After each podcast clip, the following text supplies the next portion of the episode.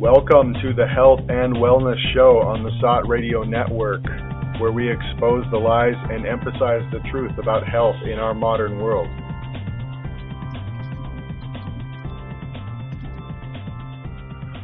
Hello, welcome to the show. My name is Jonathan. I'll be your host for this week. Thanks for joining us on the Health and Wellness Show. Uh, joining me in our virtual studio from all over the planet today, uh, Doug, Erica, and Gabby. And Tiffany, unfortunately, is not going to be with us today. Um, today, our topic is uh, sugar. We're going to be talking about the uh, the ins and outs of sugar, uh, where it hides in your diet, uh, how much sugar you're actually having, even though you may not realize it. what are some of the addictive properties of sugar, and how to understand um, some of the more vague points about sugar and where you find it. You know, fructose, glucose, sucrose. Um, what are those things? What do they mean?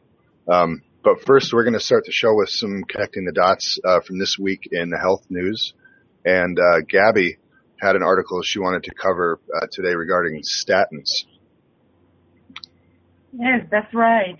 Um, the news this week: Parkinson's link to statins calls to end widespread use of the drug basically, it's a study um, that found that those who take cholesterol lowering drugs are more than twice as likely to develop Parkinson's disease than those who do not. This was a study covering plus 20 years with over 16,000 people, and it translated into 150,000 extra patients in the UK with Parkinson's disease. So there was another study linked in that same article showing how statin drugs increase the risk of diabetes by 46%. Well, hardly this is any news because statin drugs are associated with like over 300 adverse effects, including cataract, fatigue, memory loss, mm. coronary aortic calcification, which is like, you know, crazy because statins are prescribed to prevent precisely those. Yeah. Well, so it's hardly any news. But perhaps the, important thing about this uh, article is that um, these studies prompted calls to end widespread use of, the, of, of, of statin drugs by the deputy chairman of the British Medical Association, uh, Dr. Kailash Chand. And it also shows how most people distrust statin drugs There are surveys in the UK, uh, which shows how mo- most doctors, like over two thirds, disregard mainstream guidelines uh, advised to offer statins to more patients. So this article also highlights, you know, the vital role that cholesterol has in our organism. You know, it is very important for our brain, our immunity, hormone production, tissue integrity, and it just shows how people are very aware. You know, people distrust statin drugs, so stop pushing them. so yes. Yeah that in respect with Edinburgh. Yeah. But it's funny because even though there's uh, you know uh, this kind of widespread mistrust, it's still big pharma's like number one selling pharmaceutical drug.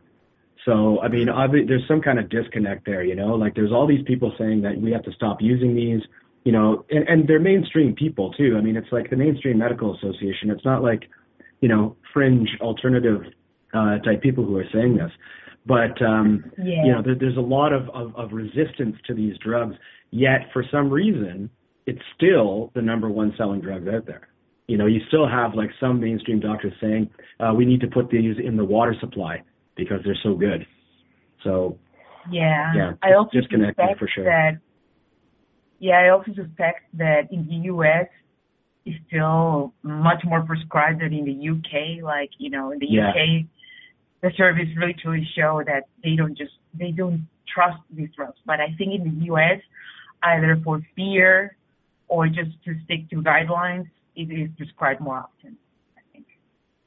Mhm. That's my speculation. So it seems like just another fallback to um, kind of the, the standard mode of thinking. Um, was you know the the mainstream medical establishment decides on what they think works, uh, there's not a whole yeah. lot of critical thought that goes into it after that. Yeah, well, I think it's also the the idea of kind of turning around a, an ocean liner. You know, it's it's like it's sure. such this this behemoth and like you know, it's been what 50 years of the same kind of idea that cholesterol is bad, et cetera, et cetera, and trying to actually, you know, circumvent that, despite the fact that so much evidence is coming out right now about um, uh, cholesterol not being, at, at the very least, not being that bad. A lot of people actually coming out and saying it's good. Um, and you know, despite all the kind of publicity this is getting right now, it still is taking forever to kind of slow down this this path that that we're on. Um, it's like the momentum is just so great from it that it's just it takes it takes uh, a lot of energy to try and uh, and turn that around. Yeah. Yeah, I suspect that the statin industry is a, the one responsible for the cholesterol myth being still alive today, you know, where there's so much data against it, you know. Yeah. And I think the British people, I think this is my impression, they are like pioneers because it's the British Medical Journal which publishes articles uh, that speaks good about fat and against carbohydrates, just like it was like over 50 years ago. It is the same trend right now. And the mm. US is following behind. That's my impression. At least, at least yeah. in mainstream medicine. Sure. Yeah. More big well, pharma. Yeah. No kidding. it just seems like yeah, it's it's everywhere. If you really uh, just in the the marketing and the advertisement of the um, pharmaceuticals, if you look around you and you know turn on the TV or turn on the radio, there's always something for some kind of pill. Um, yeah. You know, just saw a new one for what's a new syndrome that they're calling um, overactive bladder, which huh. you know never never mind looking into the the roots of the cause. It's just if you pee too much, here's a pill. Unbelievable. Yeah. And, and a host of side effects with that, I'm sure. Sure. No doubt. Yeah. yeah. Well, along the lines well, I, of the, uh, oh, go ahead, Doug. Well, I was just going to say, I mean, I wonder if this overactive bladder is actually just a side effect from another pharmaceutical drug. So they're, they've come up with this one to kind of uh, patch up that that uh, side effect. I, I think that Probably. a lot of the times that's that's what's going on. You know, people are developing yeah. these side effects from the drugs that they're on, and then uh, lo and behold, another uh, another drug comes out that helps with that side effect. Yeah, yeah, it does seem to to link together that way. Um, just like if you find yourself in the hospital, you know, and one thing goes wrong and they give you a drug and that causes a, a whole host of other things to happen. So they have to give you drugs for those things.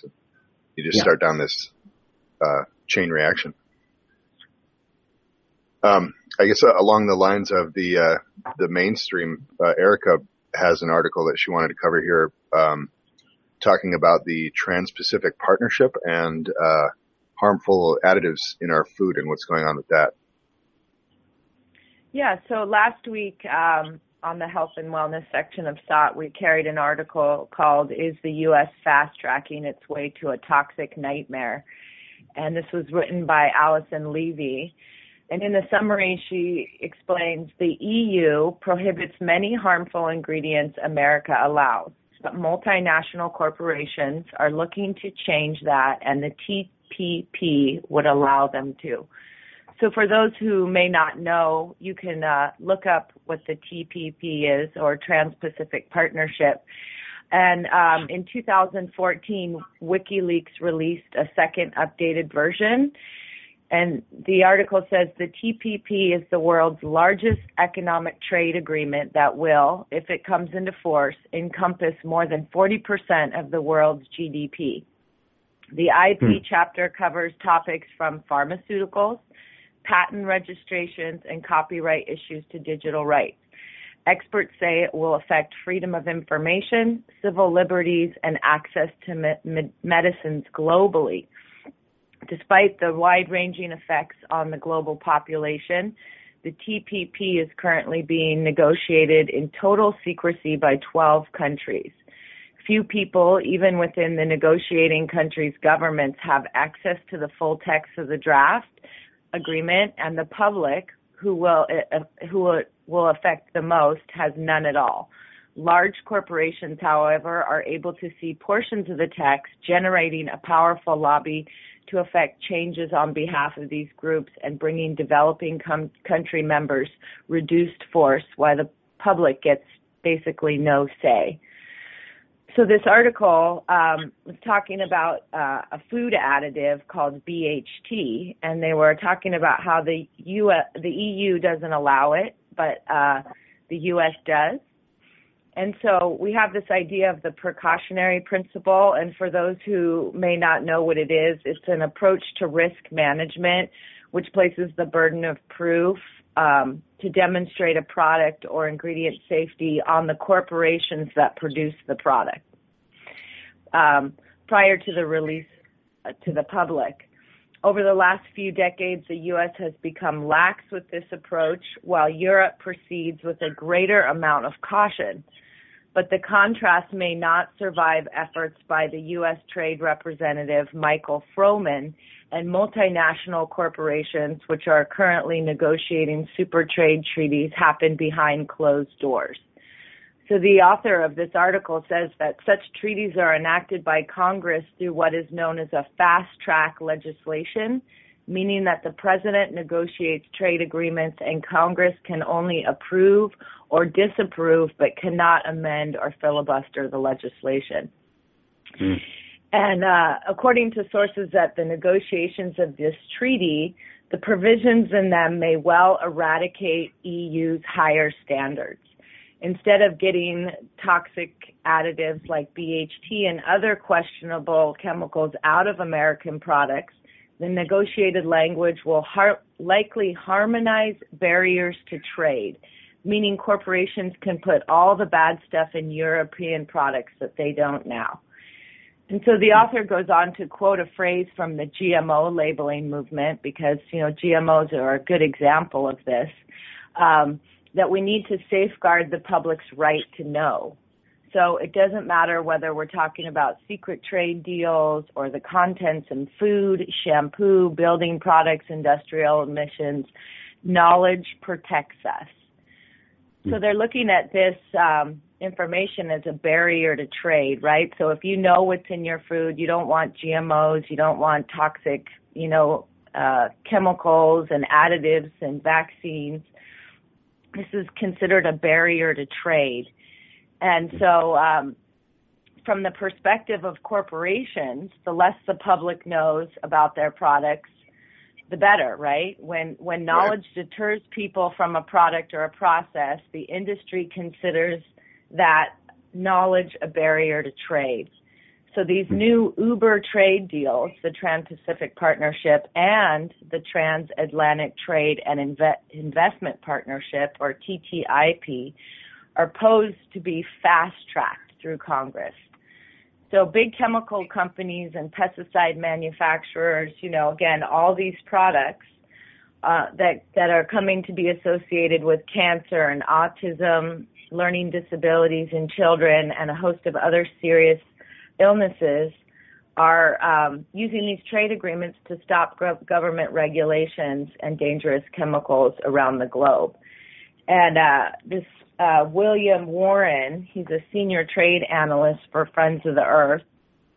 He just, you know, made a point that uh, when you can't adequately quantify risk, the burden of proof is on the party that would introduce a potentially risky product to show the risk is low enough to avoid harm and then towards individuals and the public. He continues that the precautionary principle is basically being dismantled as it is in U.S. policy and companies make it the public's responsibility to show harm unless people go to extraordinary lengths to demonstrate a safety problem, corporations have no responsibility to guarantee safety. And just think about, you know, our discussions on vaccines as, as an element of that, and then GMO foods as well.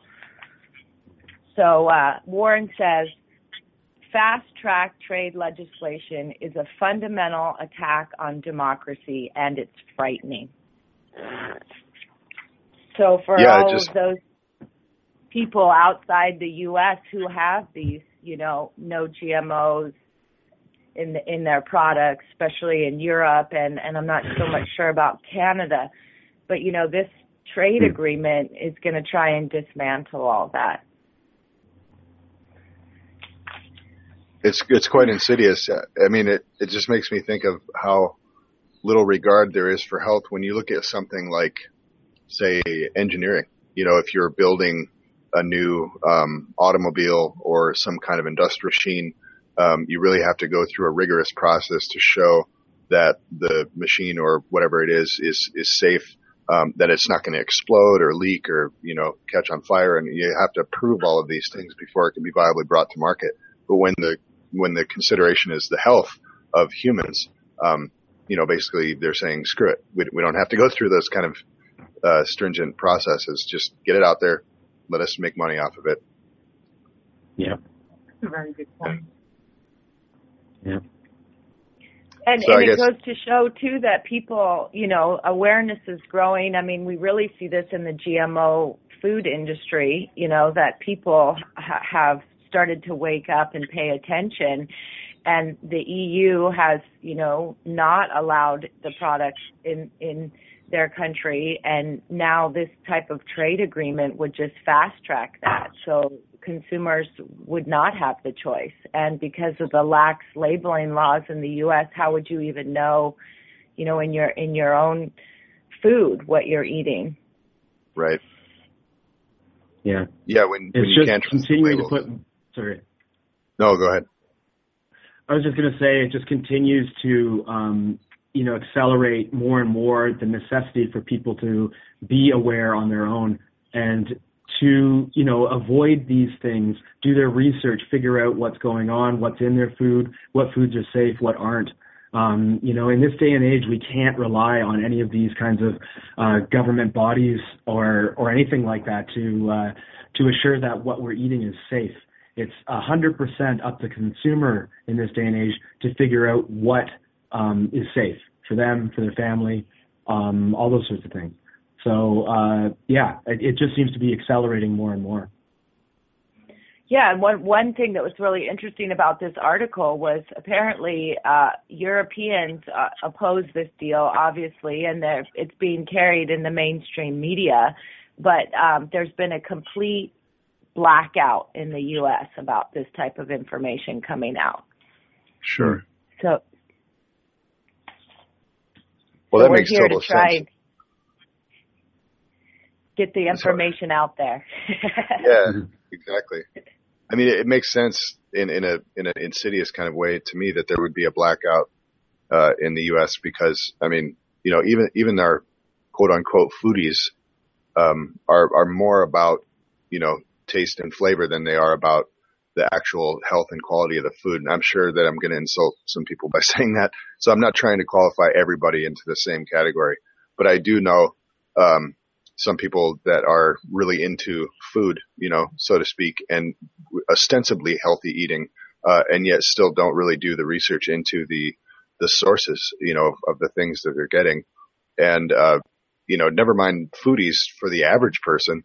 Uh, if you can't trust the labels, then you know what else do they have? You know, they if they're raising kids and they're all in school and they got a job they got to go to and they have other engagements, you just don't have the time to uh, to really look into these things or to go find a a farmer to get your meat from. You know, I mean, our fast-paced society really kind of negates the ability to concentrate on your food and where it's coming from. Yeah, you bring up a really good point there, Jonathan. And I think the, the, the whole foodie movement is kind of a thorn in my side, to be perfectly honest, because I feel Yeah. like they are a group who really could be politicized and really kind of get down to, um, you know, what their food is, what's in it. Um, but yeah, you're right. They usually it's, it, the, all the focus is just on flavor, presentation, that kind of thing. It's like a fetishization of food.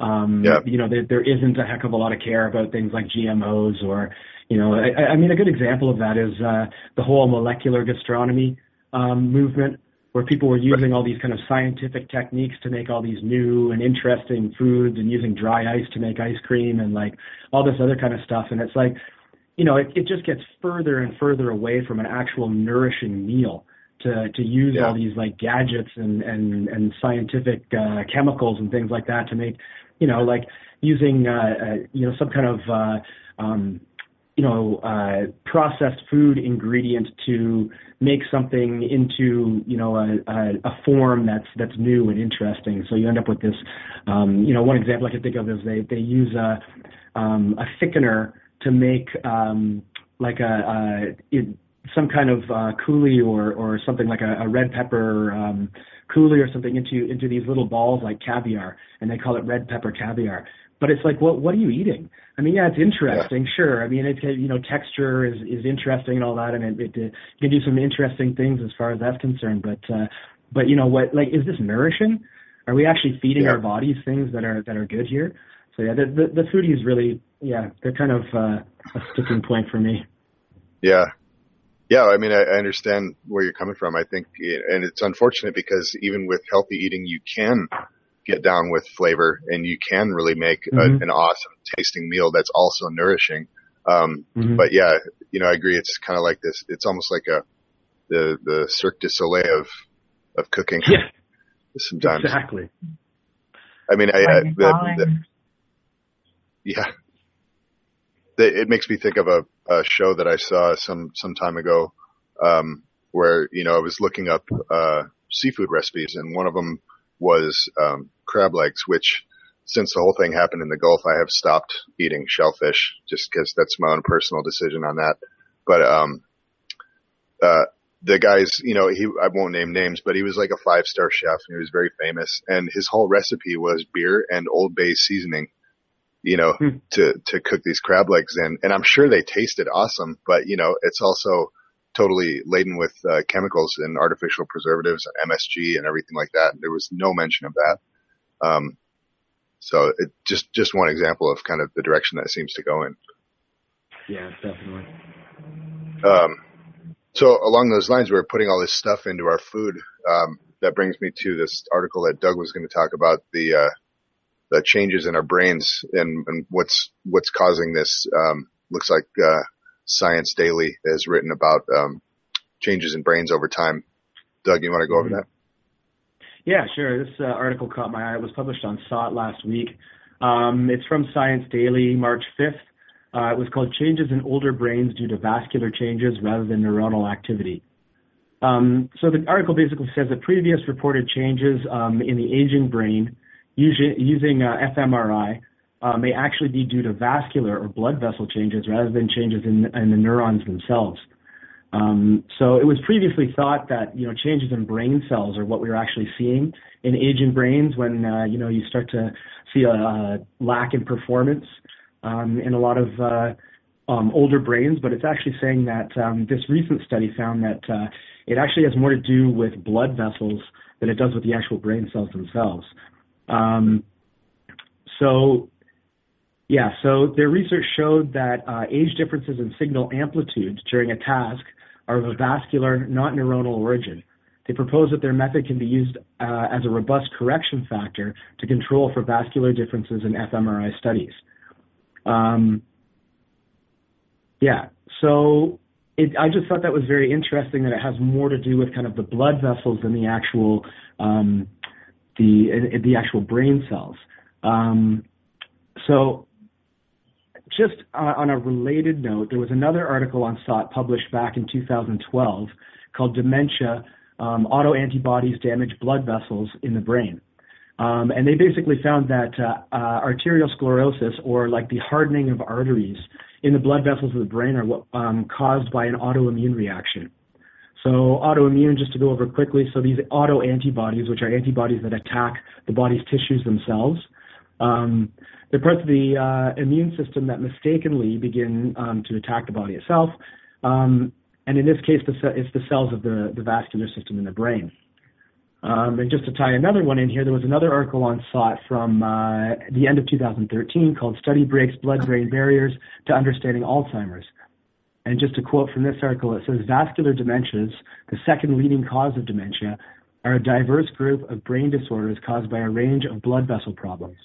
Brains from Alzheimer's patients often show evidence of vascular disease, including ischemic stroke, small hemorrhages, and diffuse ma- white matter disease, plus a buildup of beta amyloid protein in the vessel walls. Furthermore, previous studies suggest that a genetic risk factor for Alzheimer's disease is linked to blood brain vessel health and integrity. Um, the scientist is quoted as saying our results suggest that damage to the vascular system may be a critical step in the development of full blown Alzheimer's disease pathology.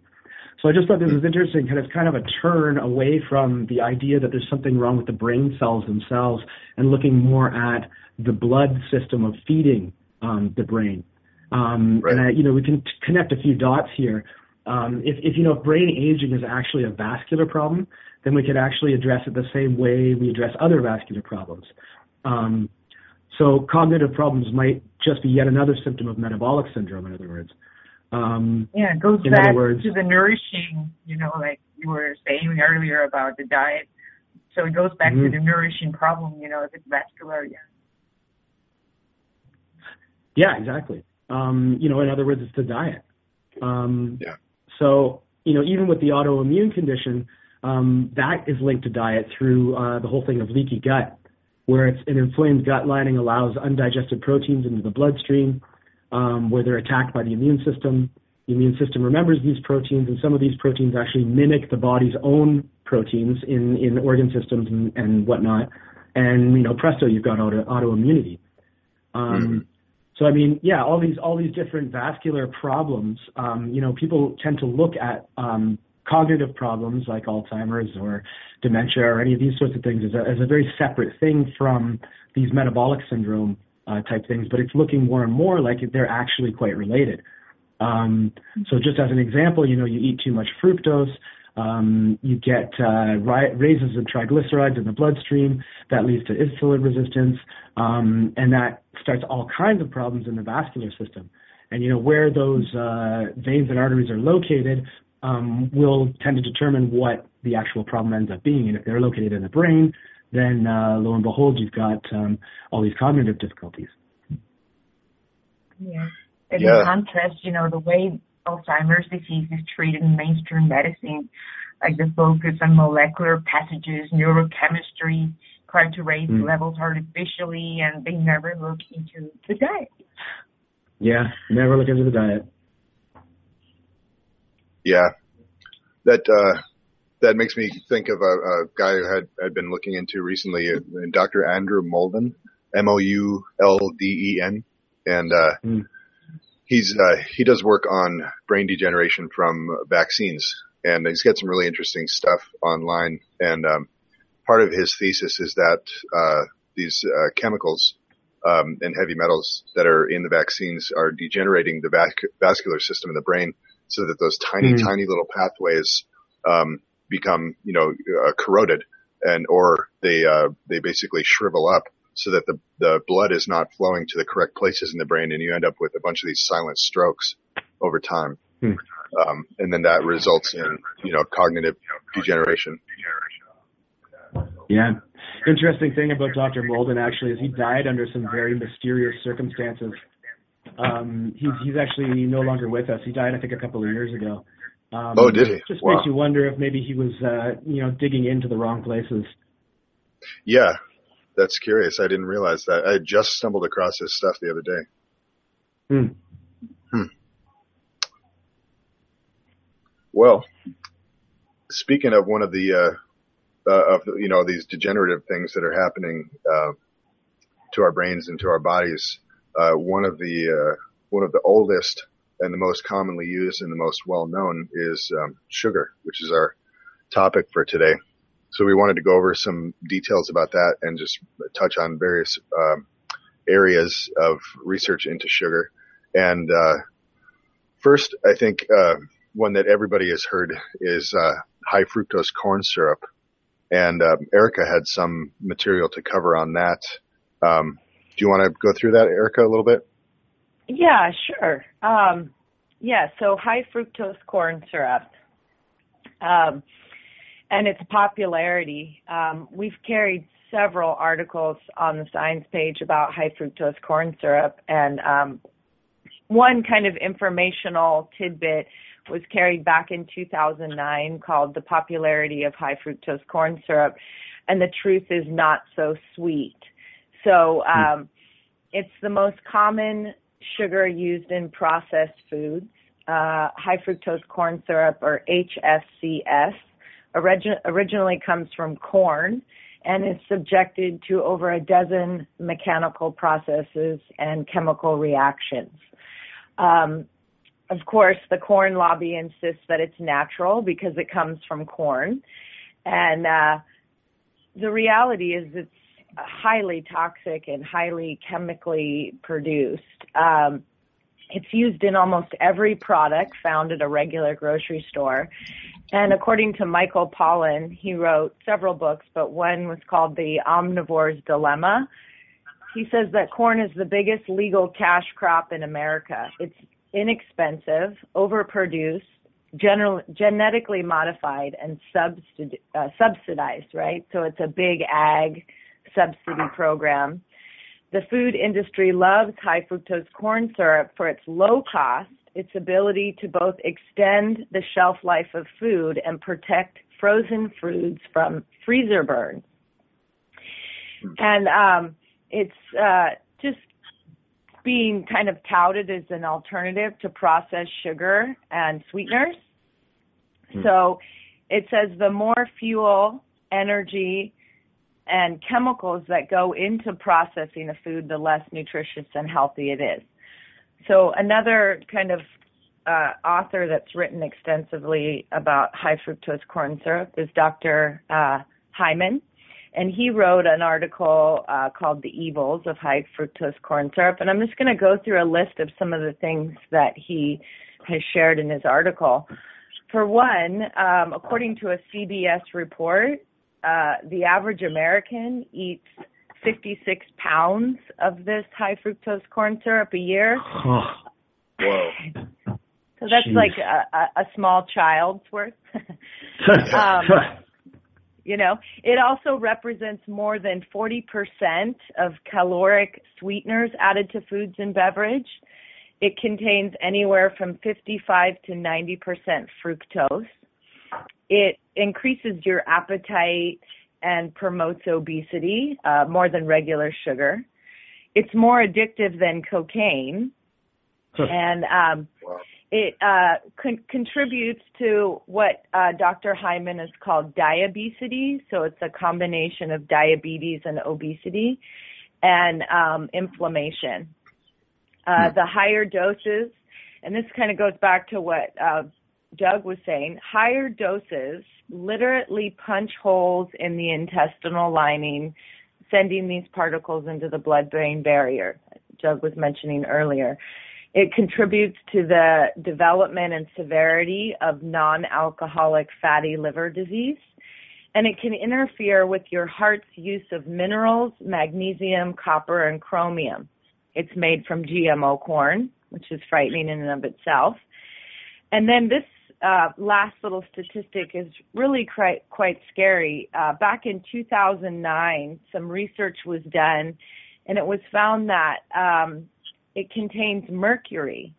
So hmm. it's uh, mercury in the high fructose corn syrup is left as a residue in the production of caustic soda, which is a key ingredient.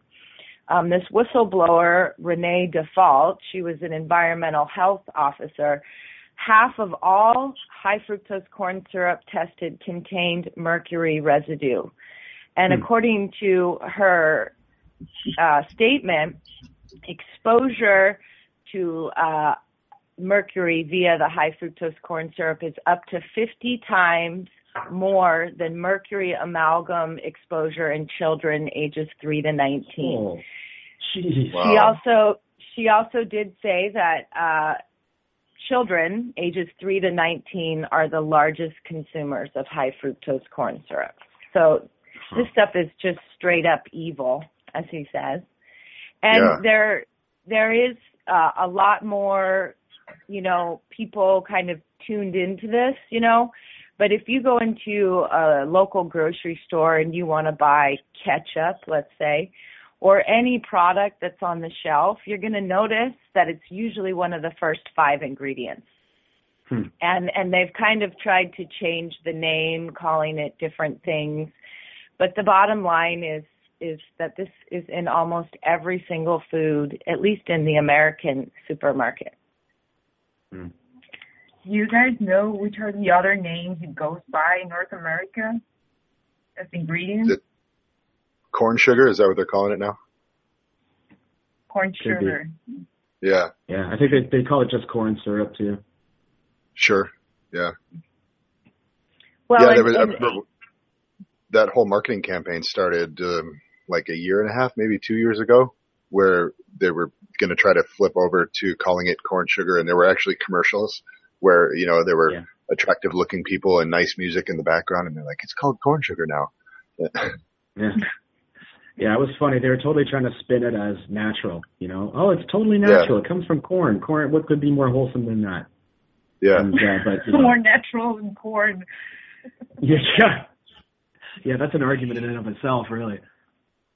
Yeah, I mean, and you have to be vigilant. Like, um, kind of in our family, the joke is don't go to any of the aisles in the middle of the grocery store, right? Because Yeah, totally. everything in the middle of the grocery store is packaged or um, shelf soluble, you know, can stay on the shelf for years. And so you have to be really vi- vigilant and diligent about reading labels because Yeah. maybe if it's not in the first five ingredients, it's going to be somewhere in there, you know, in the list of ingredients. And, um, you know, and as Gabby said, it's, it's probably being changed to different names because there's, there's so much awareness about it happening now.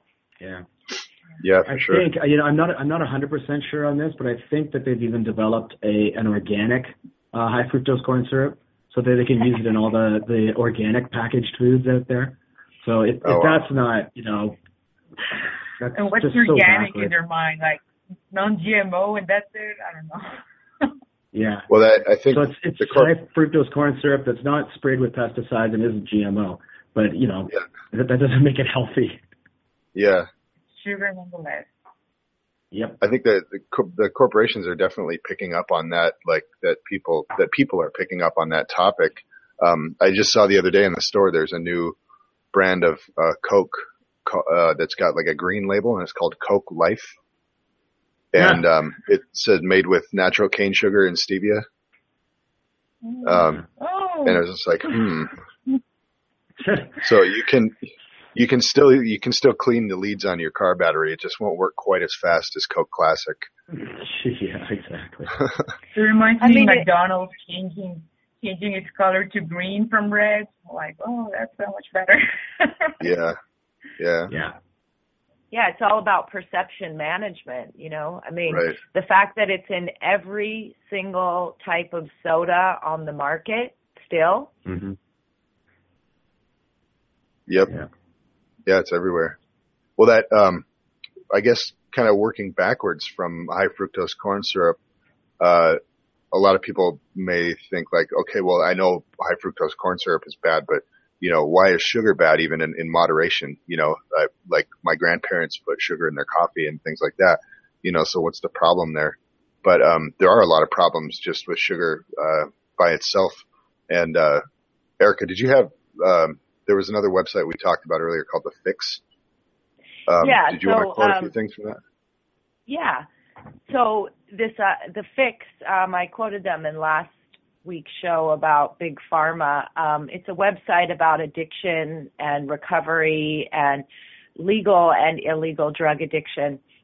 And uh this article was written back in 2014 by Kathy Casada and it's called Sweet Necessity: The Perils of Sugar Addiction. And so the summary says telling a sugar addict to stop eating sugar is like telling an alcoholic to stop drinking. According to the Action on Sugar, a group of leading medical and nutrition experts, the sweet substance is bad enough that this year the group called for a 20 to 30% reduction in sugar added to packaged and processed foods over the next three to five years. Hmm. And uh, this woman, Kathleen DesMaisons, PhD, author of the Sugar Addicts Total Recovery Program, said that telling people to stop eating sugar is well intended and might work for those who are not addicted to it. But it's likely that many people who are obese or who have diabetes type 2 are sugar addicts. Telling them to stop eating sugar is like telling an alcoholic to stop drinking. There's much more to it than that. So she goes on uh, to say it's just like alcohol. Um, in a recent study published in 2007 in neuroscience and biobehavioral reviews reported that in some circumstances, intermittent access to sugar can lead to behavior and neurochemical changes that resemble the effects of substance abuse. Um, and then in another paper in the journal, uh, 2012, um, it suggested that warnings, like on alcohol, should be placed on products containing sugar. The, the paper included evidence that fructose and glucose in excess can have a toxic effect on the liver, the metabolism of ethanol, the alcohol contained in alcoholic beverages, had similarities to the metabolic pathways that fructose took. The hmm. authors reported that sugar increased the risk for some of the same chronic conditions as alcohol does. So people who get clean from drugs and alcohol gain weight, and it seems they replace that urge with food addiction. So DesMaisons uh, says she noticed a clear connection between sugar and alcohol while working in a treatment center in the 1980s. I worked with many alcoholics. I'd ask them what they ate. Many said they ate lots of sugar and didn't eat breakfast or regular meals throughout the day. So when she asked them to change their eating habits and improve their nutrition, she saw many improvements. After seeing how healthy nutrition helped many addicts, DesMaisons founded the Radiant Recovery Program, a free online community dedicated to healing unbalanced sugar sensitivity. Her hmm. work is based on the premise that some people are predisposed to addiction. And this group of people has a type of brain and body chemistry that makes them more vulnerable to addictive substances and behavior. They'll be very drawn to sugar way before they discover alcohol because sugar creates the same biochemical response that alcohol does in the brain. Hmm. And and then she kind of goes on to some information about your brain and body on sugar and what we've covered in previous shows, all carbohydrates are converted into glucose during digestion. And she goes on to say that Americans are now consuming about 22 teaspoons of added sugar a day. Hmm. wow. Yeah. So, um, how many? Sorry, Erica, how many? Oh, 22 teaspoons of added sugar a day. So that may be in addition to what they're already eating. Mm-hmm. And um,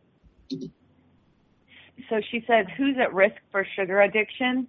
People with lower levels of beta endorphin get a more intense reaction when they consume sugar and alcohol because they have more receptors opened up. So they get a bigger hit and a bigger withdrawal when all the extra receptors empty out.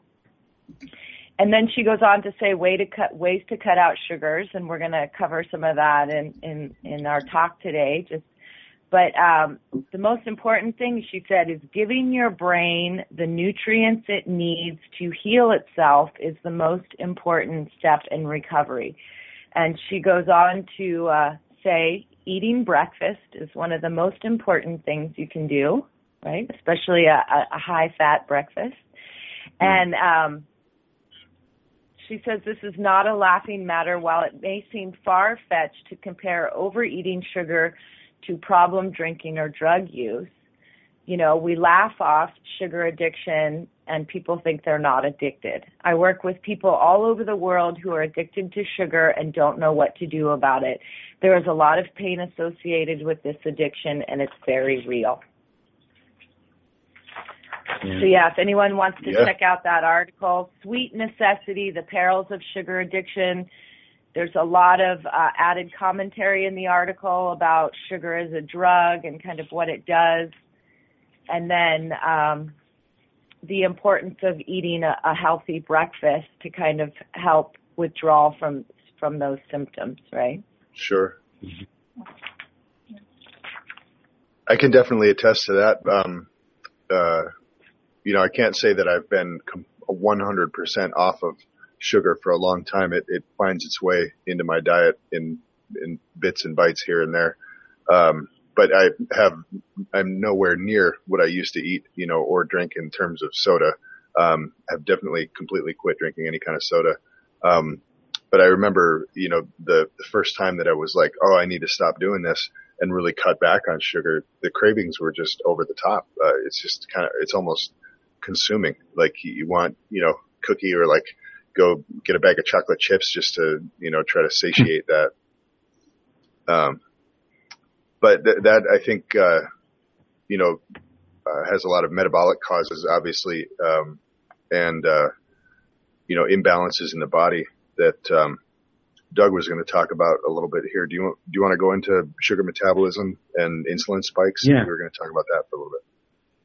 Yeah, sure. And I mean, I think it's it's it kind of just to segue over a little bit. Um, you know, um, a lot of people don't really know how they don't have the information in order to actually get off these sugar um, addictions and, and uh, issues with sugar.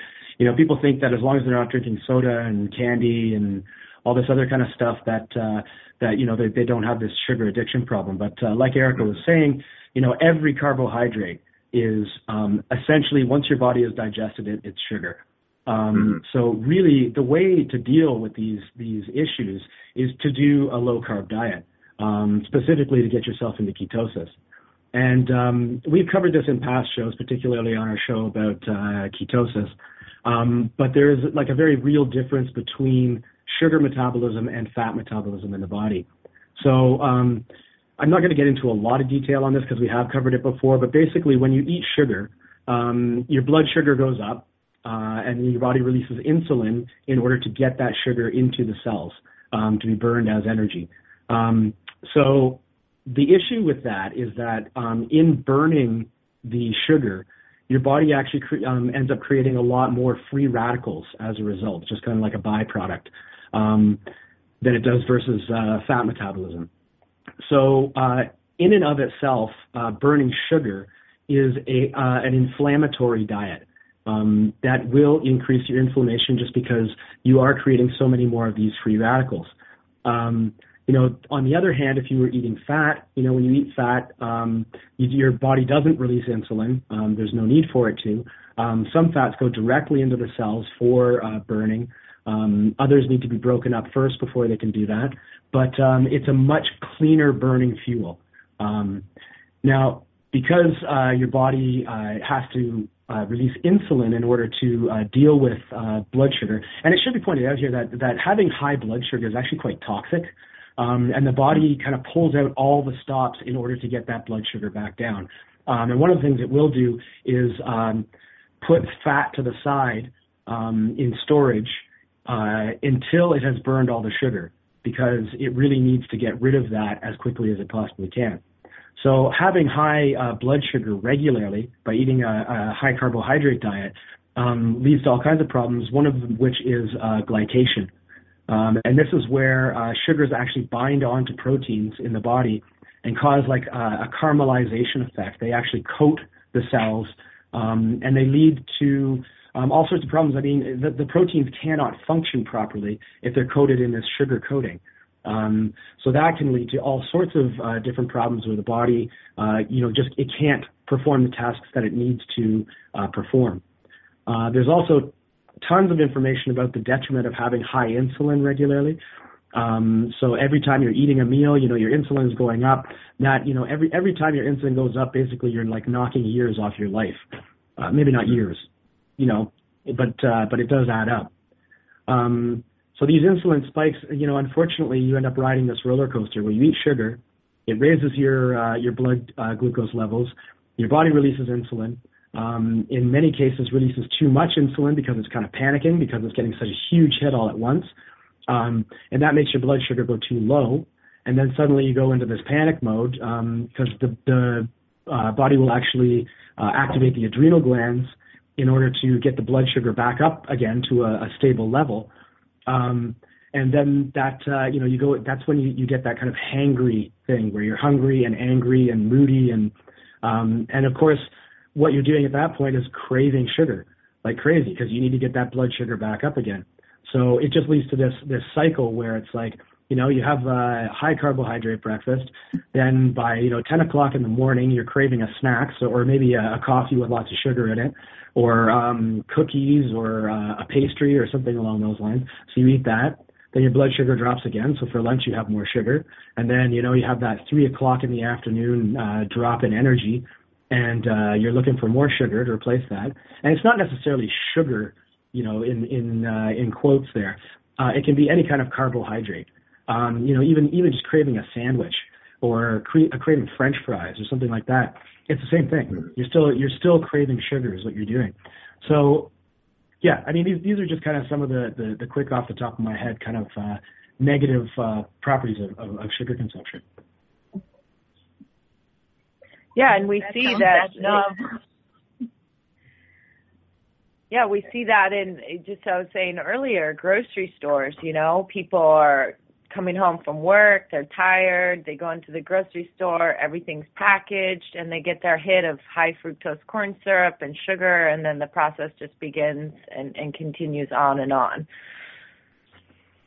Not even yeah. the supermarket. It, it, you cannot avoid it. You cannot even, you know, walk 20, you know, you know, 50 meters and there's like there you know ad, you know advertised mm-hmm. you know there's candy everywhere snacks everywhere people have it in their in their pockets well 24 hours you know it's it's crazy yeah yeah it, it's it, it's amazing how um our society is is built around this addiction and that it's you know everything around you is feeding this idea of you know of oh why not have a snack? You know why not have this have that? You know it's all just to feed this whole cycle.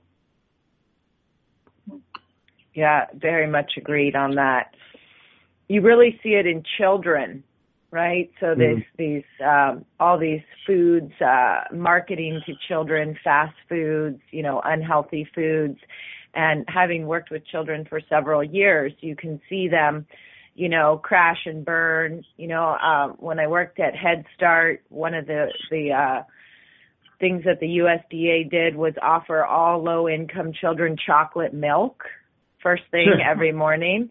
And, huh. and we did a campaign trying to get chocolate milk off the menu and um they said absolutely not you know this is this sure. is the milk that we give to these kids, and um, you know that's it's it's a low income food program, and we're we're not going to take chocolate milk off the menu. You know, and and you see, with, yeah, oh, go no, on, Gabby. Oh, no, it just, just reminds me how how chocolate milk was the Milka, the brand name Milka was the sponsor of the Olympic Games. And you have mm. to eat like I don't know how many bars of chocolate milk in order to get, you know, a basketball, you know, and it's crazy. Oh. Yeah. Yeah, and you know, um it, the the scary thing about chocolate milk is is milk's evil in of itself and maybe we'll do a whole show on that, but um the reason it's chocolate milk is it's because all the grade of milk that they can't use, whether it's got pus or uh, toxins in it, and they just add chocolate to it so you can't see that it's not really white milk anymore. It's now brown mm. chocolatey milk. So it's the oh. lowest grade possible food they could be giving to these children starting at age three.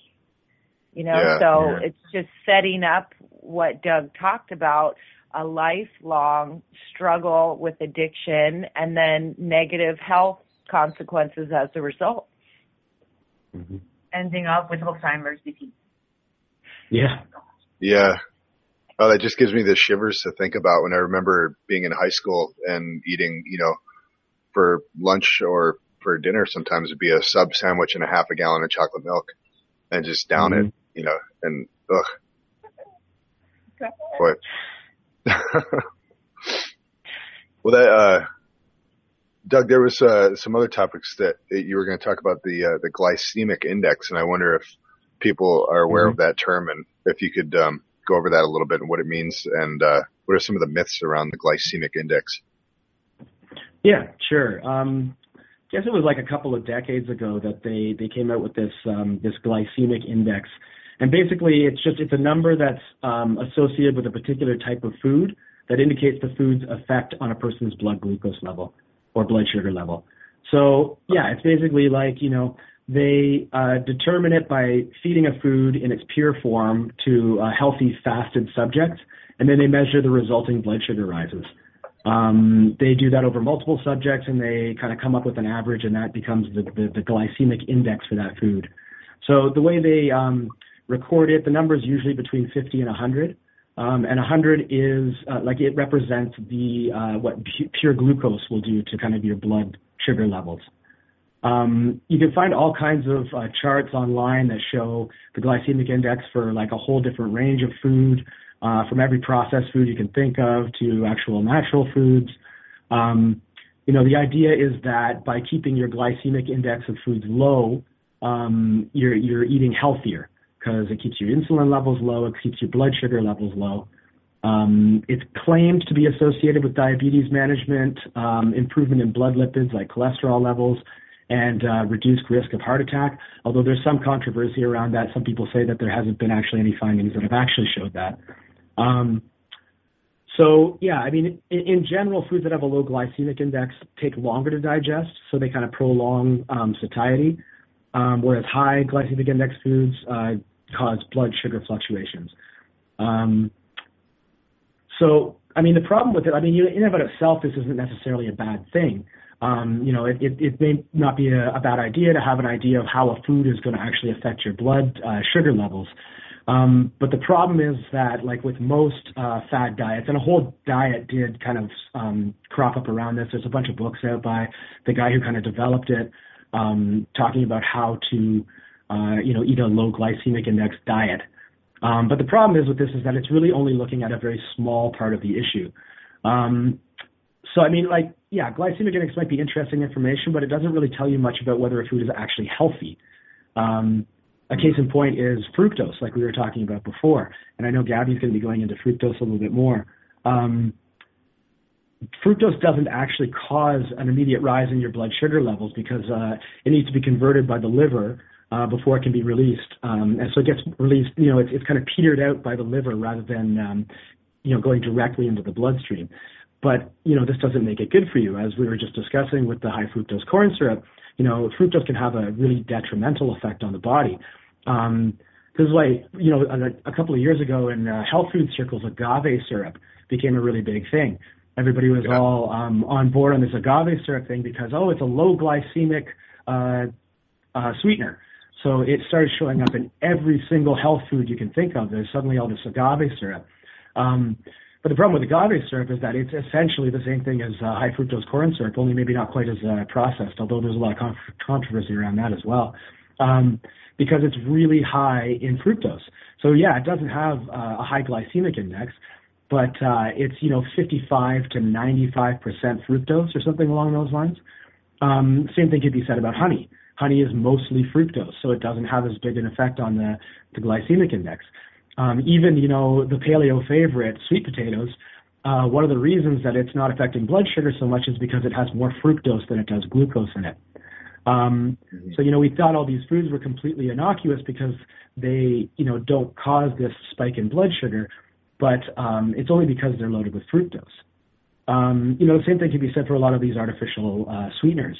You know, um, if you take in something like aspartame, yeah, it doesn't have an effect on your blood sugar levels, but um, it uh, it can play absolute havoc with the body in other ways because it's a it's a dangerous chemical. Uh, we could do an entire show around aspartame and artificial sweeteners. Yeah. But most of these artificial sweeteners are the exact same way. You know, by just concentrating on the glycemic index, you're completely you're narrowing your focus so that you're not noticing all the other kinds of things that go on. I, it's it's the same kind of thing that happens with the the calorie counting thing. You know, if you just focus in on the calories, you can really let in a whole bunch of toxic, terrible stuff into your diet just because it's low calorie. Well, it's the same thing with the right. glycemic index. Um, yeah. Um, it also, yeah, you know, we here at, at SOTT are very big proponents of the ketogenic diet, um, and the glycemic index really ignores the total carbohydrate that you're eating um, in favor of looking at its quality. So it focuses on things like, you know, anything that has a high fiber content, um, that is a complex carbohydrate versus a, a simple carbohydrate, um, is going to have uh, less of a glycemic index. And just to quickly go through complex versus simple carbohydrate, a complex carbohydrate is one that, you know, on a molecular level, the carbohydrate chain is more complicated. It has more branches, um, so it takes longer for the body to break it down. And because it's taking longer for the body to break it down, it's going to enter the bloodstream sl- more slowly, therefore have a low, lower GI. Um, so simple carbohydrates are the opposite. They're very simple chains, um, and they can be broken down very quickly.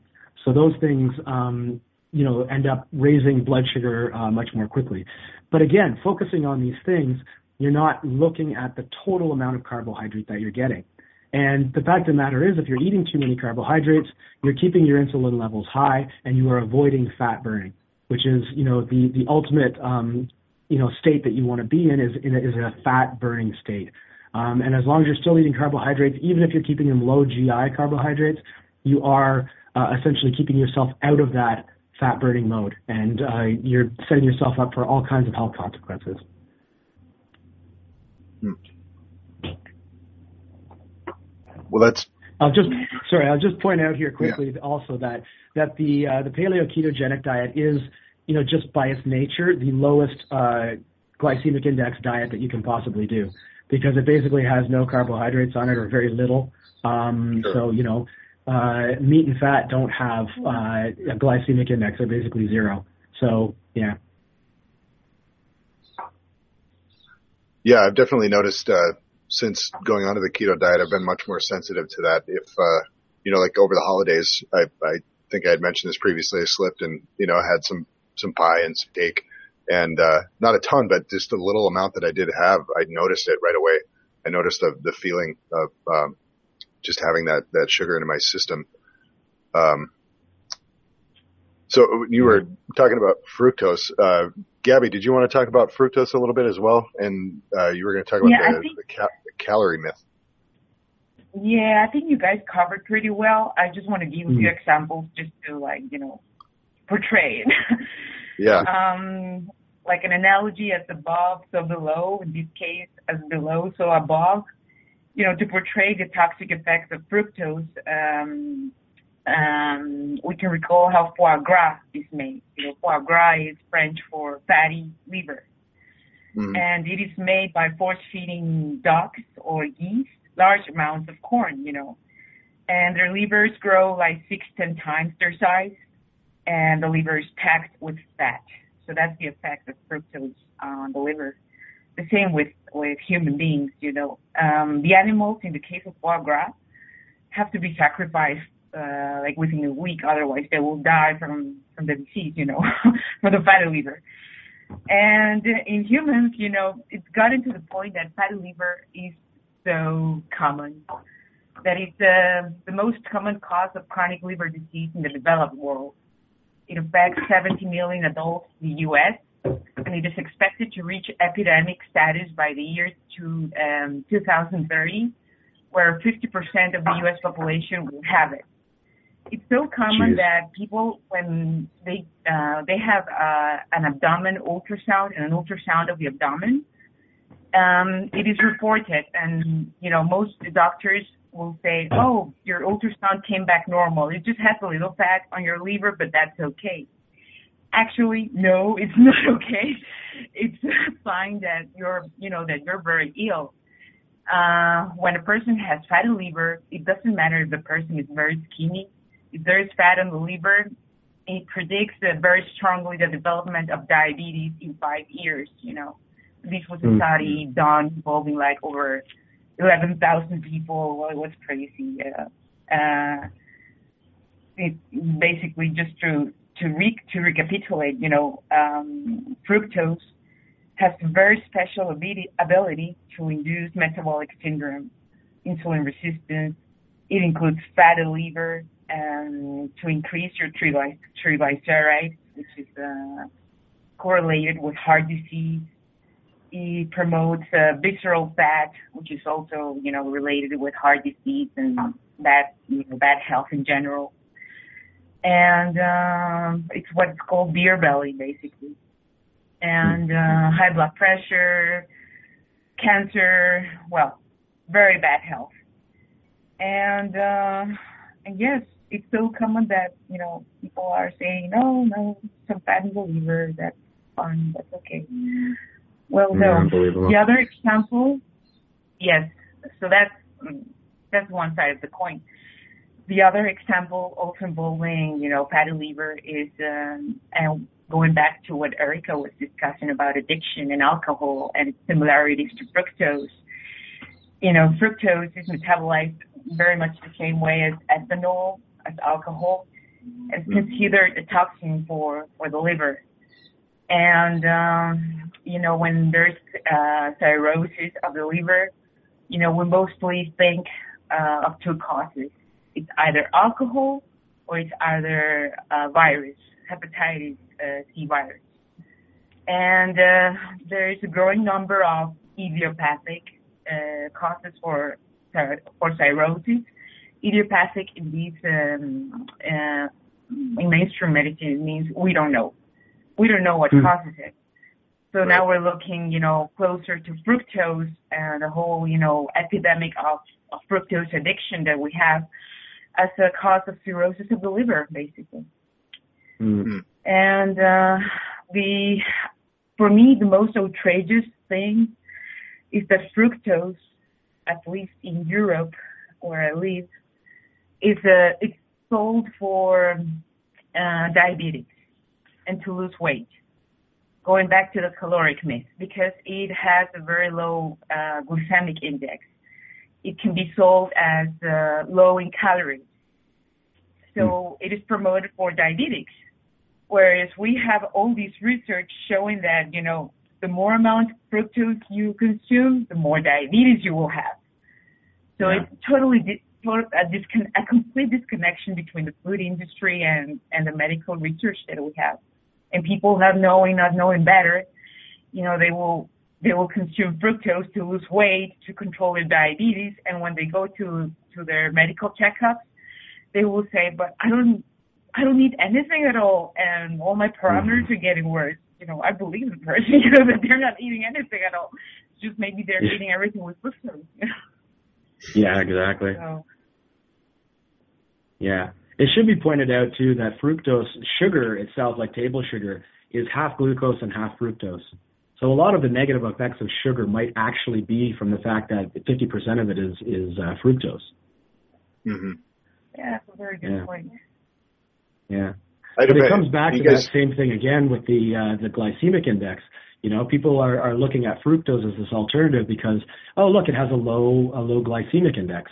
But really, I mean, the whole process that uh, fructose goes through um, in the liver, uh, basically, like you know, the, the the liver has a choice where it can either um, convert it to glucose and use that to burn as energy.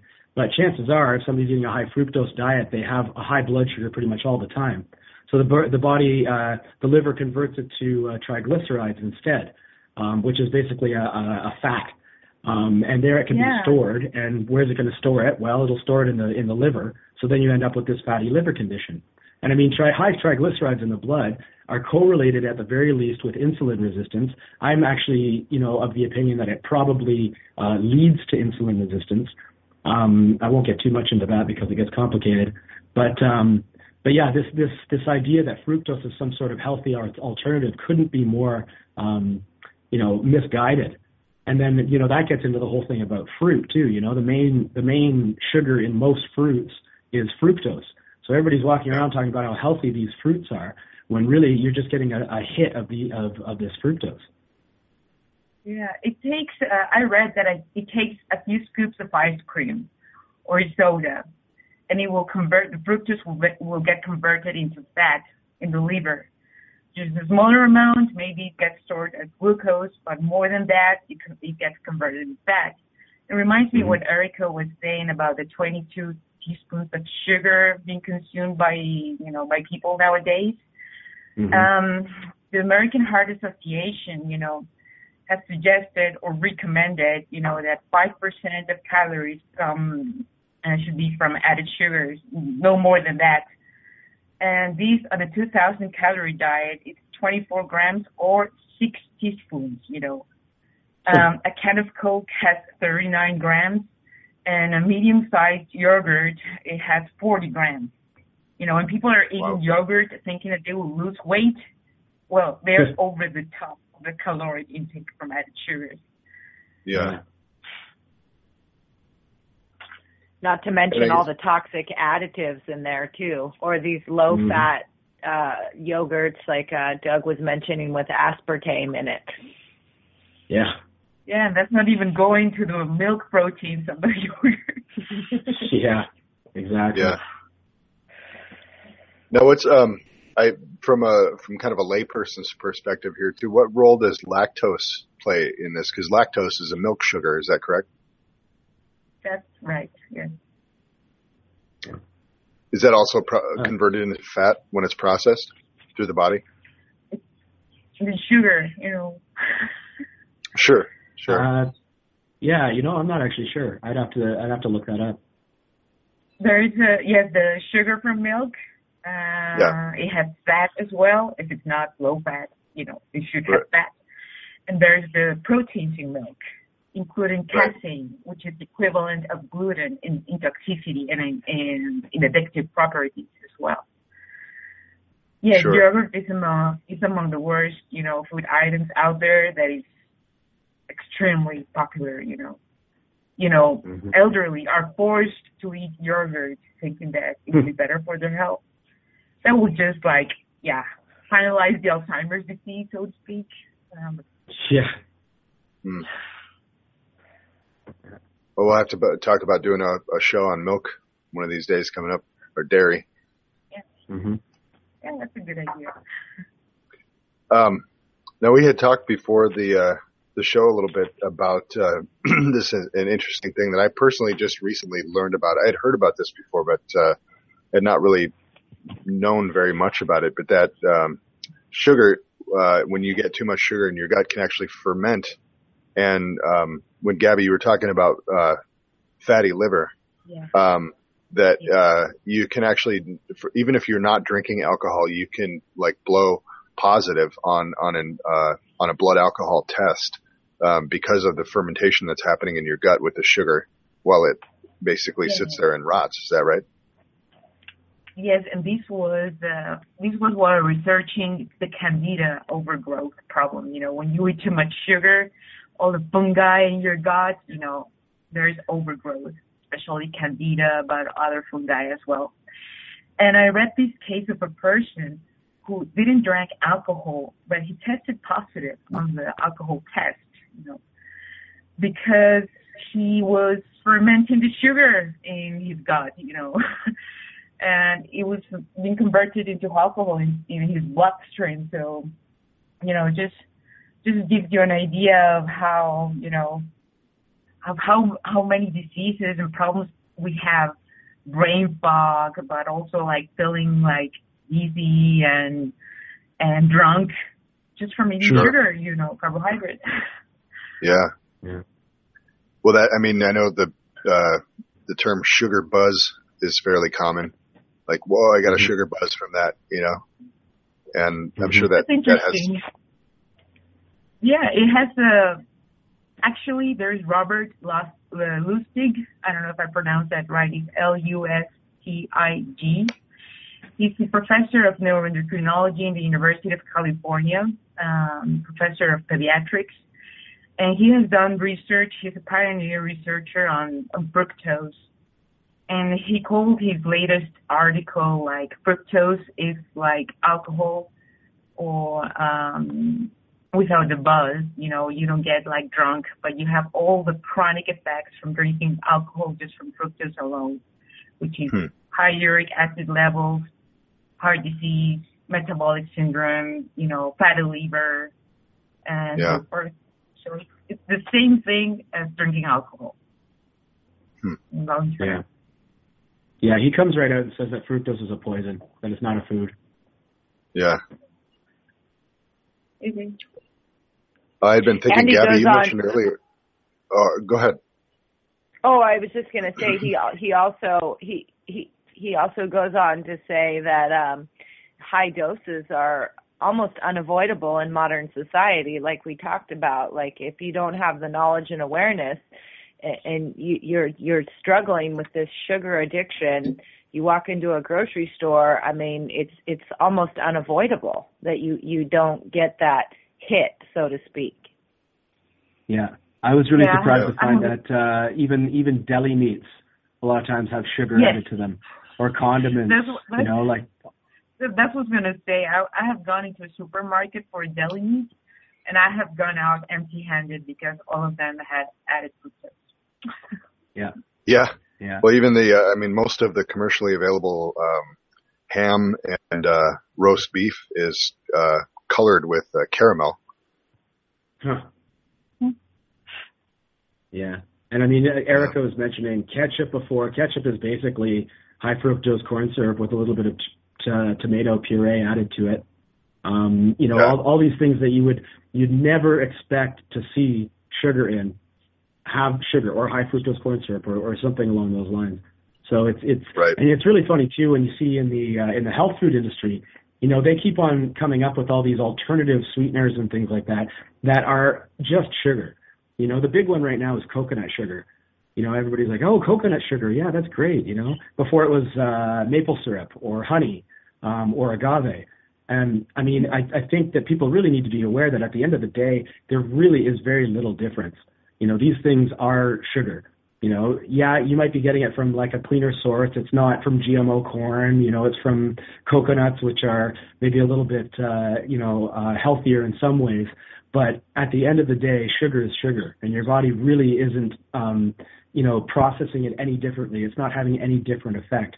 So all these people who are loading up on their like, you know, um, healthy, uh, you know, coconut milk ice cream that's sweetened with uh, coconut sugar, you, you really aren't doing that much of a difference between that and going to like a Dairy Queen.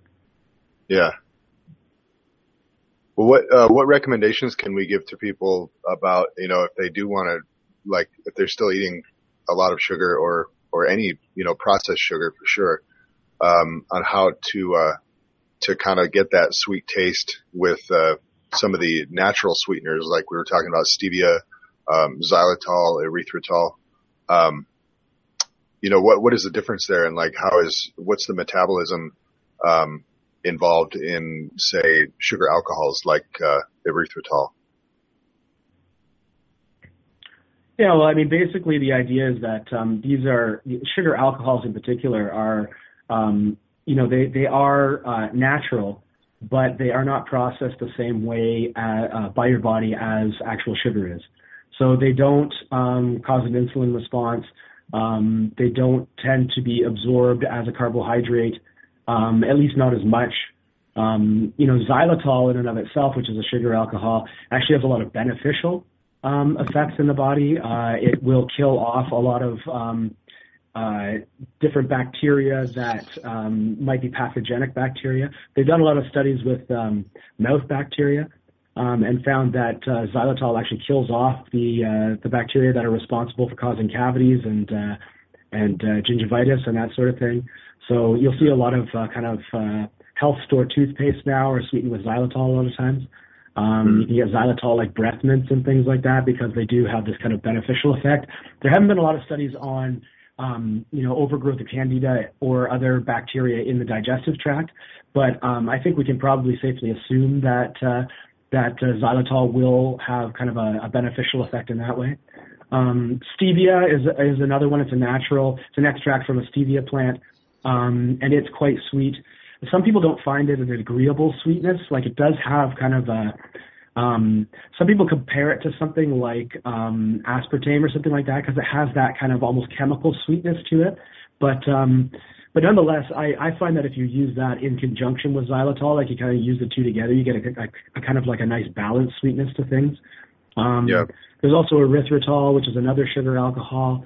Um, which uh, I, I don't think it has the same kind of um, effects that xylitol does in terms of being antibacterial, but uh, it, um, it, it I think it causes less uh, gut disturbance in general. The thing about sugar alcohols, the negative side of them is if you eat too much of them, it can cause digestive issues. So um, yeah, I mean these things need to be used in um, you know in moderation. Right? Any any sweetener does. You know, it's not like Right. you can um, get rid of uh, sugar and then suddenly start binging on xylitol or something like that. You really Yeah. you really need to use it selectively. Yeah. I know I, I use um, stevia myself, and I try to keep it um, keep it down because, of course, if I end up using too much, um, then it does have kind of a almost a metallic taste a little bit to it. Mm-hmm. Mm-hmm. Yeah. So, well, that, I guess that brings us to uh, we're we're a little bit over our one hour mark here. Let's go to uh, Zoya's pet health segment. We have that queued up, and uh, Zoya's going to tell us a little bit more about how to uh, maintain the health of your pets in a natural way.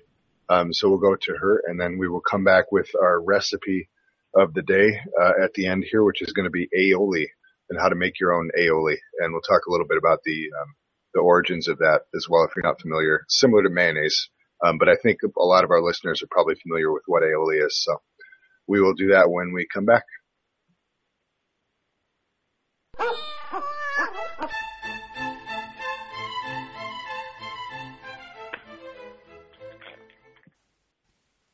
Hello, and welcome to the Natural Pet Health segment of the Health and Wellness Show. Today we are going to talk about herbal medicine. It is a very broad topic, so it will take several shows to cover. This segment will be an introductory one, and also will include the classification of main medicinal herbs and instruction on how to make a basic decoction. So let's talk about herbs. People have been using plants since the dawn of humanity and have been accompanying our lives since then. According to the chemical nature, most herbal remedies are close to the nature of the animal organism.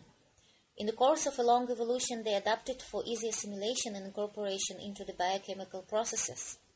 The vast majority of, majority of them have unique properties. They are distinguished by good tolerability, very rare development of negative side effects, even with prolonged use.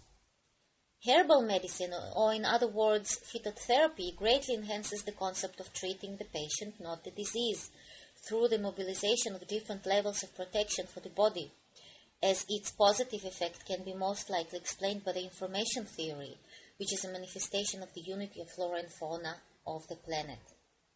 The current state of affairs is the treatment of animals uh, in the treatment of animals requires a reasonable combination of synthetic remedies with more natural ones.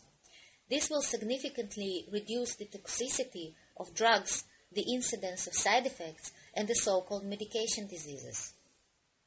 This can be achieved by widely represented in plants detoxic- detoxification properties and their pronounced antitoxic activity. It is known that sick animals instinctively find certain plants and use them to treat various diseases.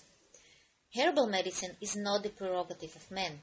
It is an integral, integral part of life support of the entire animal kingdom, and probably more typical for animals as their relationship with nature is more harmonious and natural. So, depriving them of this connection, for example, by domesticating, we condemn animals for food substitutes and for treatment with unnatural synthetic means, which entails poor health of purebred animals. Herbal medicine is a chance to bring our pets to a closer connection with nature and to provide them with humane treatment that sees them as one with the universe. Another advantage of uh, phytotherapeutic agents is that combination with synthetic means increases the therapeutic effect of the treatment. For example, many plants, raspberry, Spanish needle, sage, chamomile, yarrow, uh, etc., enhance the therapeutic effect of antimicrobials like nitrofurans for the treatment of pyelonephritis, a type of kidney disease. We can quickly obtain clinical effect even without antibiotics with reasonable use of uh, phytotherapeutic agents. With combined therapy, previously ineffective drugs become effective. It is observed not only with nitrofurans and antibiotics. There are cardiotonic, diuretic, anti-epileptic herbs, and also herbs that act as antidotes. It is suggested that the mechanism of direction is associated with the restoration of the body's sensitivity and stimulation of its internal reserves, which are not used and may be even suppressed by chemotherapeutic agents. From herbs were isolated substances like alkaloids, glycosides, a variety of vitamins, essential oils, flavonoids, tannins, and more. For example, aspirin, which is a derivative of salicylate found in the bark of white willow, or atropine sulfate, a so-called hormone of the plant belladonna or deadly nightshade, or extract of foxglove, the most valuable medicine for the treatment of cardiovascular diseases. Another example would be poisonous plant curare that is used for anesthesia, etc. The main principle of herbal medicine is based on regulatory action rather than overwhelming substitutive and symptomatic reaction. It has to do with mobilization of various protective systems, immune, endocrine, detoxification, neural regulation, and the implementation of the therapeutic action of endogenous metabolites. The main pharmacological action of plants, and especially their combination, is the anti-alterative action. They are able to reduce the amount and severity of damage to various organs and tissues, or to increase the body's resistance to damaging influences in general. Decoction or solutions made from medicinal plants have their own characteristic features. A gradual, slow development of therapeutic effect, mild, moderate effect. As a rule, only oral administration or external application. These characteristic are the, uh, characteristics are the factor that determine the indications for the use of herbal medicine. It is usually therapy or prevention of uh, exacerbations of chronic diseases, comorbidities of cardiovascular system, respiratory system and the digestive system, liver, bile ducts, kidneys, urinary tract, and others. Good results are obtained from herbal medicine as a method of repetitive therapy after an Ill- illness Normally, when using those solutions, improvement comes just after a few days, but for chronic diseases, lasting effect is achieved only with prolonged and regular treatment. It should be noted, however, that if used incorrectly, even herbs can cause serious complications. So before you start using them, you should seek the advice of experienced professionals who can recommend the right dosage and method of administration. As a general rule, you should use fresh herbs homegrown or bought in conventional pharmacies. As for classification, here is a list of various main herbs used for medicinal purposes. Uh, pay attention, the list is long. Take note that I tried to use common names for every plant, but it's possible that it is called differently in your country. Maybe it will be easier after the segment will be made into an article and posted on SOTT.net, and you will be able to search for the proper name on the internet and also to be honest because I'm not sure in all the cases that I pronounced the name of the plants correctly. Let's begin with the cardiovascular group. Uh, lily of the valley, foxglove, hellebore, hawthorn, dill, parsley, lovage, decoction of the root of lovage. Antispasmodic, parsley, lavender, fruit of anise, sweet clover, belladonna, or fennel. In the diseases of the liver, you can use peppermint, thyme, calendula, also uh, milk thistle, very good, especially oil uh, of milk thistle. Uh, in case of, uh, in order to have an anti-flatulence effect, you can use cumin, mint, or dill. In case of enteritis, enterocolitis, or other gastrointestinal problems, you can use cumin. Uh, anti-inflammatory also cumin, parsley, and fruit of anise. Diuretic effect have plants like uh, flowers of black elderberry, oregano, uh, tarragon, dandelion, juniper or, and seeds and roots of celery. In case of kidney stone disease, you can use also celery and parsley. Laxative effect have aloe, borage, flaxseed, lemon balm, rhubarb, calendula. Or, um, in other words, it's called marigold. Uh, in case of cough, you can use cornflower, oak bark, a field horse, a horsetail, and juice of radish. If you need to lower temperature, body temperature, you can use anise, rosemary, um, viola tricolor, and raspberries, and also St. John wort. In case of allergy, you can use also calendula, nettle, bloodroot, chamomile, oak bark, yarrow, and blueberries. Antifungal effect have yarrow, mugwort, calendula, red clover, cottonweed, tansy, St. John wort, and burdock. In case of gastric ulcer, you can use willow herb, calendula. Plants that increase the natural resistance of the body are cranberries, uh, oak bark, uh, shepherd's purse, plantain, yarrow, uh, chicory, sage, uh, sorrel. Plants that increase appetite are basil, celery, coriander, cumin, dandelion, fennel, and yarrow. Uh, wound healing, wound healing. Uh, you should in this case apply it externally. It's basil, calendula, and plantain. In case of burns, also you can apply calendula, arnica, and stinging nettle.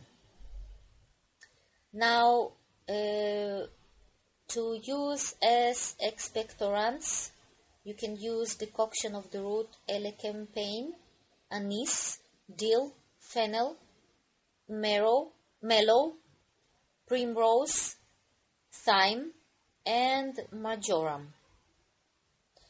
And if you need to soothe a pet, you can use valerian root, but mostly in for dogs because the smell of valerian excites cats, because it, it is similar to the smell of pheromones released by a female cat in heat. Therefore, cats and especially male cats respond so rapidly to valerian, and better not to give it to them. Also, catnip that contains active substance nepetalactone, traditionally considered to be sedative, but on many cats it has a paradoxical effect. They start licking the plant, rub against it, uh, standing as if in stupor, or suddenly start uh, furiously gliding on the floor. Surely it can be funny, but without any real therapeutic property. So you can use uh, instead hops, fennel, oregano. Now, uh, for neurosis, you can uh, also use melissa, uh, thyme. If you need to do revitalizing balm, uh, for a pet, you can use uh, fresh juice uh, of flowers and or herbs nettle, nettle death. If you need to purify the blood, you can use black flowers of black elderberry, uh, grass zinnias. Yeah, the, the names here in this category are a bit tricky. Plantain lanceolate. Now, if you need to stop bleeding, you can use dead nettle, shepherd's purse, uh, Sophora japonica, and Highlander pepper. Plants that are rich in vitamins are coriander, nettle, wild rose cinnamon, dill, tarragon, St. John wort, fennel, carrots, celery, parsley, and anise. And plants that have anti-worm properties uh, are wormwood, tansy, and birch buds. Now, after such a long list, here are short and easy instructions how you can prepare a decoction at home. You can either make it as a tea, meaning one teaspoon in a cup of hot water. Of course, wait for the water to cool till the room's temperature. Or you can also take the same amount of the herb and water and boil it in a pot for several minutes. And again, wait for it to cool down. The amount of the decoction that you should give your pet depends on the herb, their weight, and individual sensitivities. Some herbs like lily of the valley and foxglove should be used with extreme caution and in very precise amounts. As father of toxicology, Paracelsus once wrote, Everything is a poison. There is poison in everything. Only the dose makes a thing not a poison. So unless it is, it, it is a relatively harmless plant like chamomile or oak bark, better consult professional on precise dosage. In general, the rule of one teaspoon being mixed with one cup of water, which amounts to uh, 200 milliliters of water, applies to the average human weight. So, in case of the average cat, you can give them orally in one setting up to 5 milliliters. It's, it's one uh, average syringe of chamomile decoction, for example. Also, some infusions or decoctions can be bitter and quite unattractive to the animal. To make things easier, it is recommended to mix the herb with ground meat. Well, this is it for this segment. Hope that you found it useful. Thank you for listening and goodbye.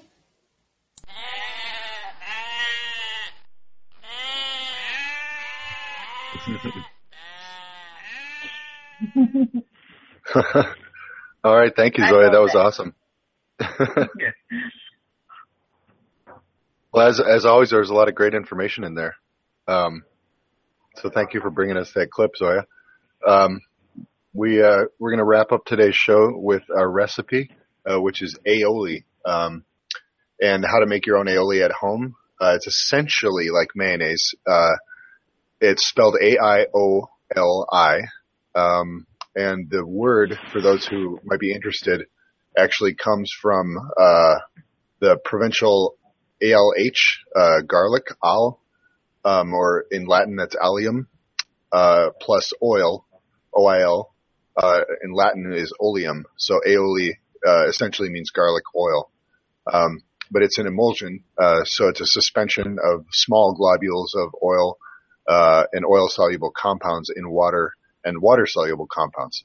Um, so usually egg yolk is used as the emulsifier in aioli. So uh, people who have egg sensitivity should be aware of that.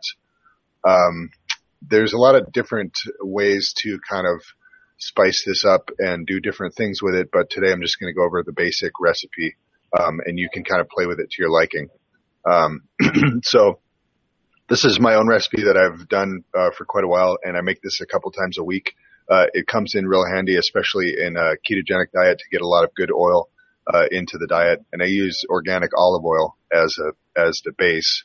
Um, so what I'll do is take four eggs um, and separate out the yolks and put those four yolks uh, into a bowl and put a little bit of salt on top there. Start with a pinch. Uh, you can do anywhere up to a half a teaspoon or even a teaspoon, depending on how much you're going to make. Um, and then I use a hand mixer for this, so like a, a power mixer, uh, and just start with it on low. Um, put it in there to uh, to get the yolks kind of whipped up, and then um, on the side I'll have uh, a cup of um, extra virgin olive oil, uh, preferably organic. Um, try to make sure that you're getting good oil. Um, and, uh, that's something I think we could actually go into in a different show is, is how to discern what kind of oil you're getting, uh, when you're shopping at the store. Sometimes olive oil is actually just olive flavored, uh, canola oil. So the cheap stuff is you really want to keep an eye out for that. So make sure that you're using real olive oil for this or, um, grapeseed oil also works. Um, safflower, safflower oil works, um, depending on your taste. But personally, I like olive. Um, so I'll have a cup of olive oil on the side and these four egg yolks whipped up in a bowl. And then basically start by adding very tiny bits of oil at the beginning with the mixer going in the egg yolks. So you're, you're whipping up the yolks and you're adding just a couple drops at a time of the olive oil. And you need to be really patient at the beginning and that can be frustrating. And a lot of times, um, you're going to end up with a broken emulsion if you add too much oil at the beginning. And I did that a lot. Um, but we'll go through in, in a few minutes how to rescue your aioli if that happens. Um, so as you're whipping the yolks, add a, a, little bit of olive oil just at a time, and you'll start to notice that the the mixture gets a lot more thick um, and begins to um, act almost like a cookie dough. And you'll notice that it goes from being um, smooth to a little bit more um, dense and thick. And when that begins to happen, you can then take your uh, acid, um, which can be uh, I use apple cider vinegar for this. Um, some people use lemon juice. Um, those are the two most common. Um, sometimes it's even nice to actually mix the two, but personally, I usually just use apple cider vinegar. And so once the mixture starts to get really thick and it's actually kind of hard to beat, um, then I'll add um, about a half a teaspoon to a teaspoon of apple cider vinegar, and you can kind of gauge it as you're going. Um, so you'll notice that when you add the the acid into this solution, the emulsion actually breaks down just a little bit and becomes much more smooth and creamy. Um, and then once you do that the first time, you can try to to hit this perfect on the first time. So you you whip the eggs, you add the oil little bits at a time, and then gradually more and more until it gets thick, and then you add the, the vinegar or the lemon juice, um, and then it becomes kind of smooth and creamy. Oftentimes, I actually go back and forth to get the right texture. So I'll I'll get to the point where I'm adding the vinegar, and it smooths out. But then sometimes I might add a little bit too much vinegar, and it gets a little bit too um, thin. So then I can just add a little bit more olive oil on the end of that, and it'll thicken back up again. Um, and when you get to the end of this, you know, taste it as you go and see how the flavor is to your liking. Um, and then you can also add um, garlic powder, or you can even, if you want to go the whole natural route, you can blend up garlic or do some roasted garlic and throw it in there. Also add some dill. Um, in the past, I've made uh, kind of a version of uh, tartar sauce by adding chopped up pickles into the mix and then having that with fish or something. Um, so you can really do a lot of different variations on this. Um, if you tolerate nightshades, you can add paprika, um, and that actually gives it sort of a strange cheesy kind of flavor, which I know sounds odd, but it, it that's what it reminds me of. Um, but basically, the, that that basic uh, mixture, the aioli mixture, uh, can serve as um, a base for a wide range of different sauces, and you can put it on steak, you can put it on burgers, um, you can use it with fish. Uh, you can put it on salads uh, for your dressing. There's a whole bunch of things that you can do with it. And um, if you do happen to break the emulsion, and you'll know when this happens, if you add too much olive oil at the beginning, uh, you'll notice that they don't stay together in the, the, egg and the oil don't stay together in the mixture, and it'll get clumpy, um, and they'll split apart. So you'll have oil resting by itself in the bowl, as well as these kind of little clumps of egg yolk by themselves, not mixed together if that does happen, don't panic. Um, just take out another bowl and crack, you know, one or two egg yolks into that other bowl. Make sure to separate them from the whites. Um, but then basically start over with your, you know, quote unquote ruined mixture as if it were the olive oil, if that makes sense. So you, uh, you have your, your, uh, your broken emulsion on the side and you have your one or two new egg yolks in the, in a new bowl and you pour your broken emulsion in very slowly while you're whipping it with the new egg yolks. And if you do that very carefully, you can actually rescue the mixture and you'll basically just end up with more. Um, so like I said, don't panic if you do break the emulsion. And if you break the emulsion again and you just can't get it, um, I have also in the past, um, gotten really frustrated with that and basically just threw it into a pan and baked it in the oven. And it comes out like a, uh, basically like a, uh, an omelet dish um, that's kind of a last resort if you really can't rescue the aioli itself. So um, that's that's aioli. I hope I didn't go over that too fast, and I encourage everybody to give it a shot. It's really nice uh, to have around as a garnish um, or a sauce, or like I said, a salad dressing, or to use it with a, a wide uh, variety of different meals. And it's a way to get uh, good fat into your body if you use the good oil as a base. So did you guys have anything to add or personal experiences with with making aioli? Uh, well, I make I make well, mayonnaise pretty regularly, but not not specifically aioli. Um, right on. But uh, yeah, we we make uh, mayonnaise in the house all the time. Uh, we use cool. it pretty uh, pretty constantly.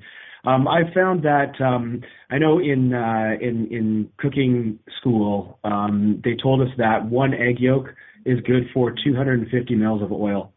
So okay. um, I, I think I think doing it with the four egg yolks uh, to the one cup of oil is, is a, a safe way to do it because then you have lots of emulsifier there.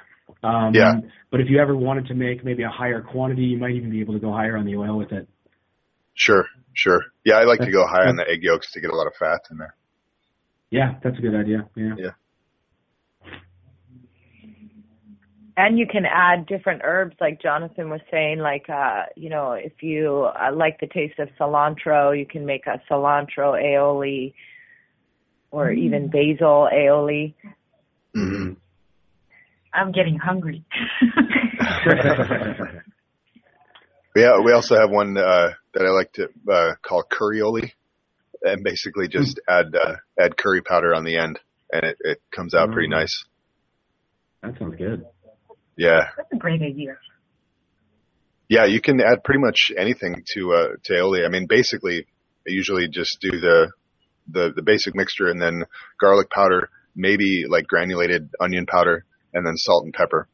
Um, but I also really like it with a lot of dill and chopped up pickles too. It comes out nice that way. Yeah. All right. Well, that's uh, that's our show for today. Thank you everybody for tuning in. Um, we look forward to uh, to being on the air again next week, um, same time Monday at 2 p.m. Eastern, and we'll be talking about salt next week. Uh, so today was about sugar, and next week's going to be about salt, and we will go into the uh, the some of the myths surrounding salt and uh, why it's actually a lot better for you than a lot of people have been proclaiming for years. So, thanks to uh, to my co-hosts uh, today for being here, and uh, we will see everyone next week. Bye, everybody. Bye.